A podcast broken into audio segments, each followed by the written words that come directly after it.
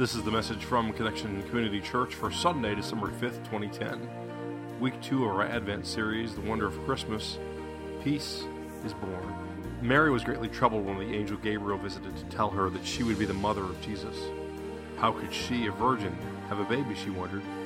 But the angel told her not to fear, and that nothing is impossible with God. And Mary found peace as she waited for the birth of her son. We hope to find peace as well as we prepare for Christmas as we wait the birth of the Son, Jesus, the Prince of Peace, the candle of peace. We ask the Lord that our hearts be transformed, that our lives magnify the peace of Jesus within us.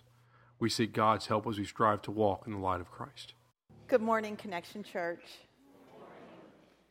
It's wonderful to worship with you this morning as we sense and feel the peace of Christ among us. My name is Carrie Jones.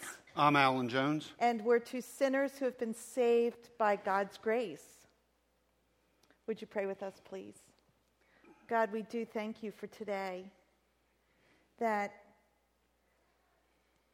your love invaded the earth, our lives, in such an incredible way.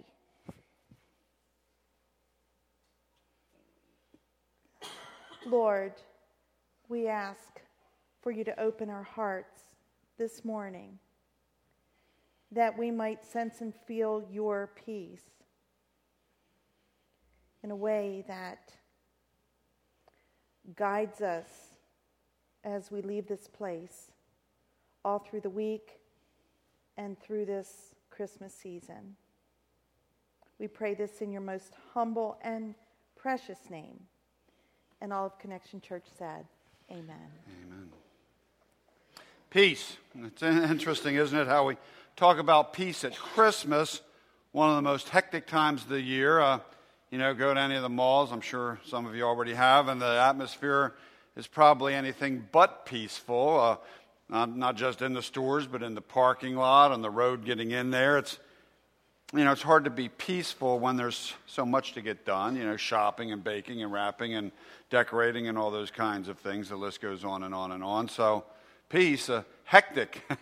hectic might, might be a more appropriate word for this second Sunday of Advent. Well, the first Christmas was at a time that was kind of hectic as well.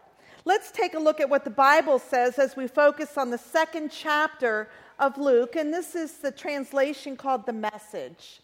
About that time, Caesar Augustus ordered a census to be taken throughout the empire. This was the first census when Quirinius was governor of Syria. Everyone had to travel to his own ancestral hometown to be accounted for. So Joseph went from the Galilean town of Nazareth up to Bethlehem in Judah, David's town, for the census. As a descendant of David, he had to go there. He went with Mary, his fiancee, who was pregnant. In other words, O little town of Bethlehem, how still we see thee lie. Uh, that's not exactly how it was. Now, the place was more like a mob scene. Think about it. Everyone whose ancestral hometown was Bethlehem was there for the sense of Joseph, who lived about 80 miles away, was there along with Mary, his fiancee. And there were many, many like him there to register as they were required by the Roman governor, uh, government under Caesar Augustus. Jesus' crib was a manger, a feeding trough for animals, because there was no room in the you know the story. Yeah. Bethlehem was overrun with people. It was anything but peaceful. And for those who, who traveled there, things had been more than just a little crazy for them leading up to this journey to Bethlehem. For example, God sent an angel, his angel, Gabriel, to a young girl named Mary. Let's take a look. Luke chapter 1. The angel went to her and said, Greetings, you who are highly favored. The Lord is with you. Mary was greatly troubled at his words and wondered what kind of greeting this might be. Anybody here ever been visited by an angel? I know, guys, you said, oh, you're an angel, but I mean a real angel. No, I haven't. I don't think I have either, unless it was I didn't recognize it. Um, you know, um, it's got to be unsettling, though. I mean, for one thing, it doesn't happen every day. I'm sure this was Mary's first angelic visit. Plus, now I don't think angels are those cute little chair, little you know, uh, five-year-old girl, blonde girls with the little, you know, in the Christmas pageants. They're powerful beings. And this was the archangel Gabriel. Come on now, and, and to be highly favored by God. You ever get that message? you better be ready. you better pack your spurs because it's coming. And the thing is, Mary, they believe, was only about 13, 14 at the time. And she gets this visit, this angelic visit. And then, on top of all that, then she's told that she will give birth to a son named Jesus, and she wonders, how can this happen? I'm a virgin. Do you know what could happen back then if you were pregnant and out of wedlock? Well, you could be stoned to death. People could pick up stones and throw at you and throw at you and throw at you and beat you to death with the stoning. I'm not so sure that Mary was experiencing a feeling of peace at this point. And then there's Joseph, her fiance. We're told in the first chapter of Matthew that Joseph learns that Mary is pregnant. Well, knowing the child isn't his, she already told us she was a virgin, so he knows it's not his. He decides to end their engagement, but he chooses to do it quietly so as not to bring her to public disgrace. That's, that's pretty decent of him, isn't it? Pretty decent. Okay, so now put yourself in, in Joseph's place. Wow, your fiance is pregnant. You know that the baby is not yours. I think that for most of us in that situation, it would be anything but a peaceful feeling. Uh, maybe anger or outrage or revengeful that could possibly describe the emotional state of that most guys would be in and most of us wouldn't be looking at how to end the engagement quietly so not to disgrace your fiance. And yet that's what joseph does. Okay so he's got his mind made up. I'm going to bring this thing to an end and move on.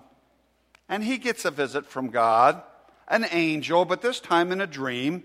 We're not told this angel's name. Some people, I think, probably think it's Gabriel, but we're never told in Scripture exactly the name of this angel. But the angel comes in a dream and tells Joseph not to be afraid to take Mary as his wife. He's told that the child she is carrying is from the Holy Spirit. That this child will be a son, his name will be Jesus, and he will save the people from their sins. Wow. Do not be afraid, the angel says to Joseph. Have no fear. Don't be afraid. Fear not. In other words, peace be with you. Peace. Be at peace. Contrary to the things, to everything uh, that he's probably experiencing. And now this angel is saying, Fear not.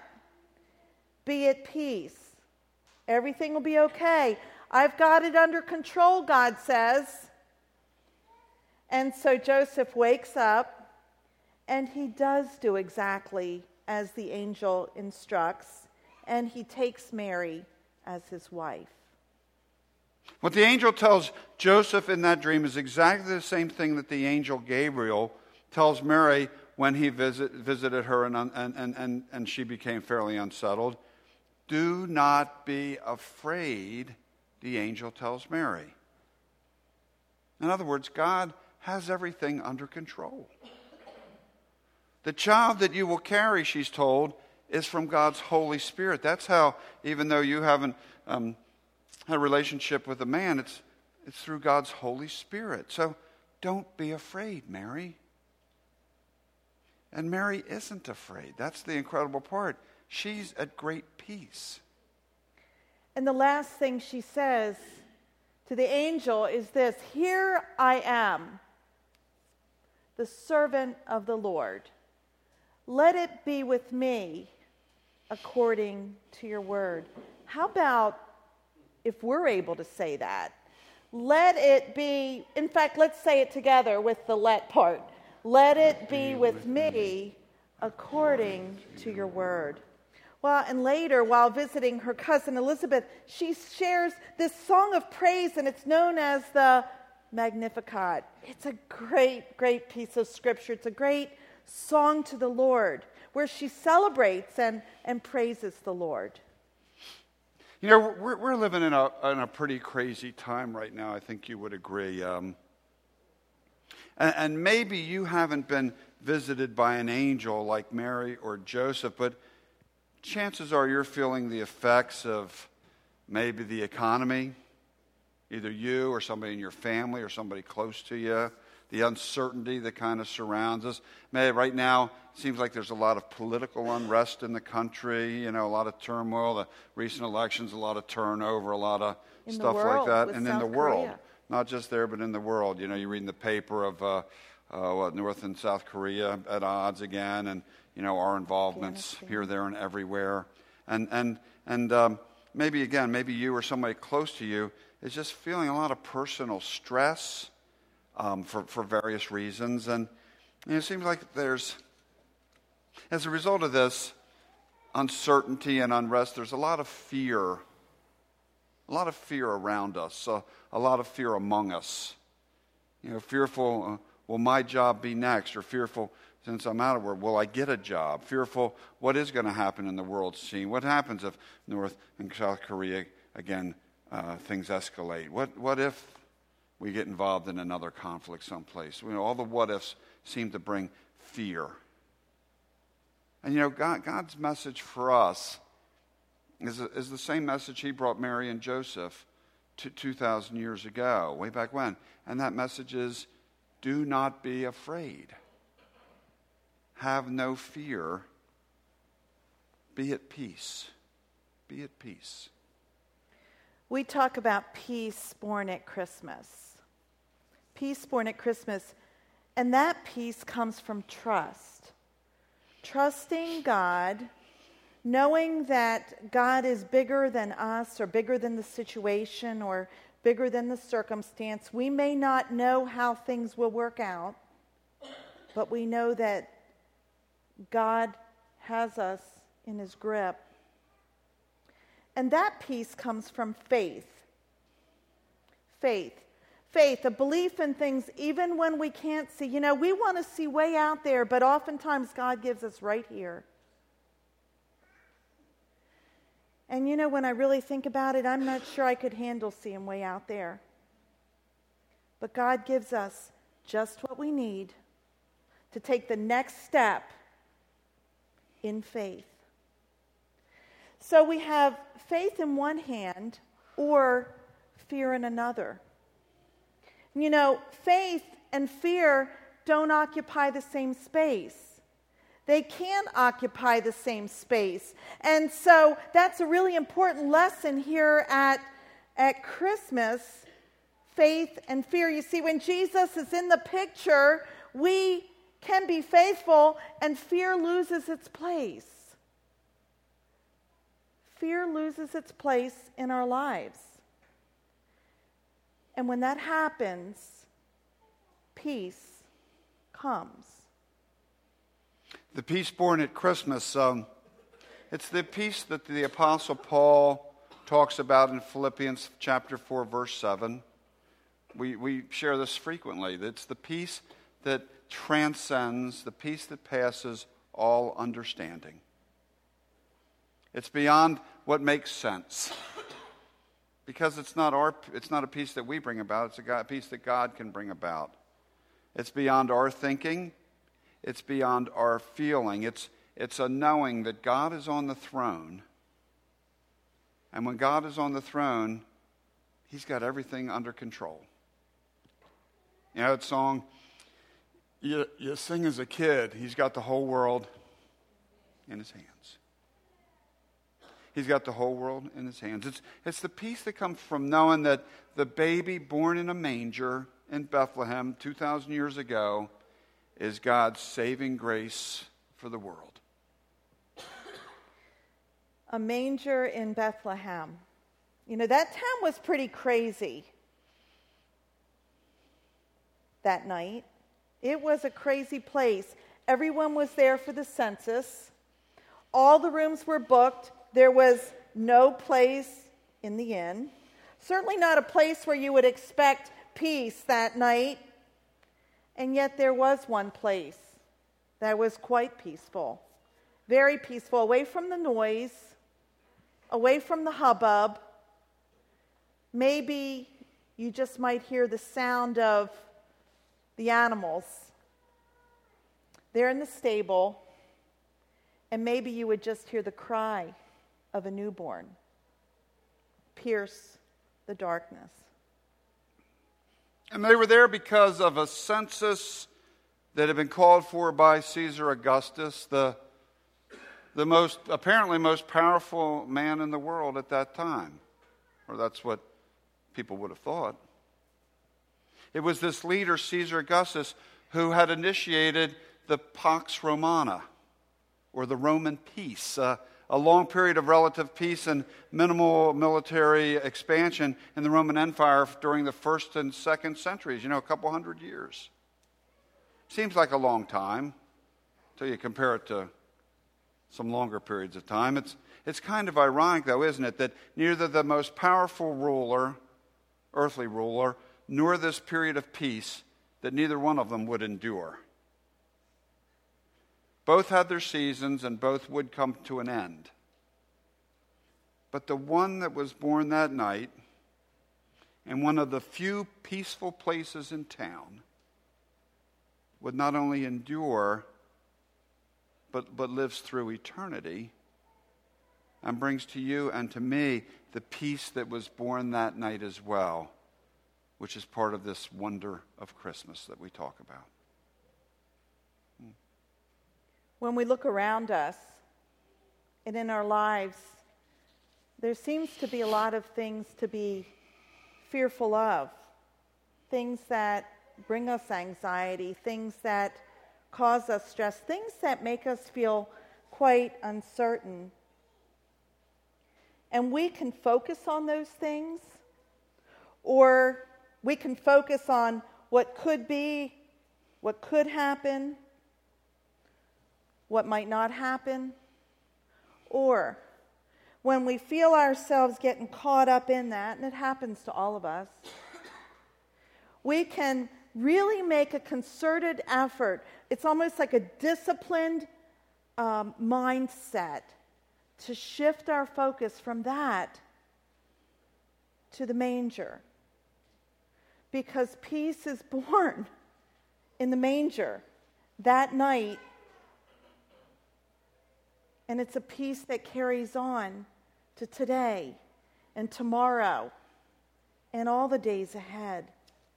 And it's about faith that God is in control, that we're never out of his grip, that our peace comes from the one born to die, so that we might experience the peace that passes all understanding.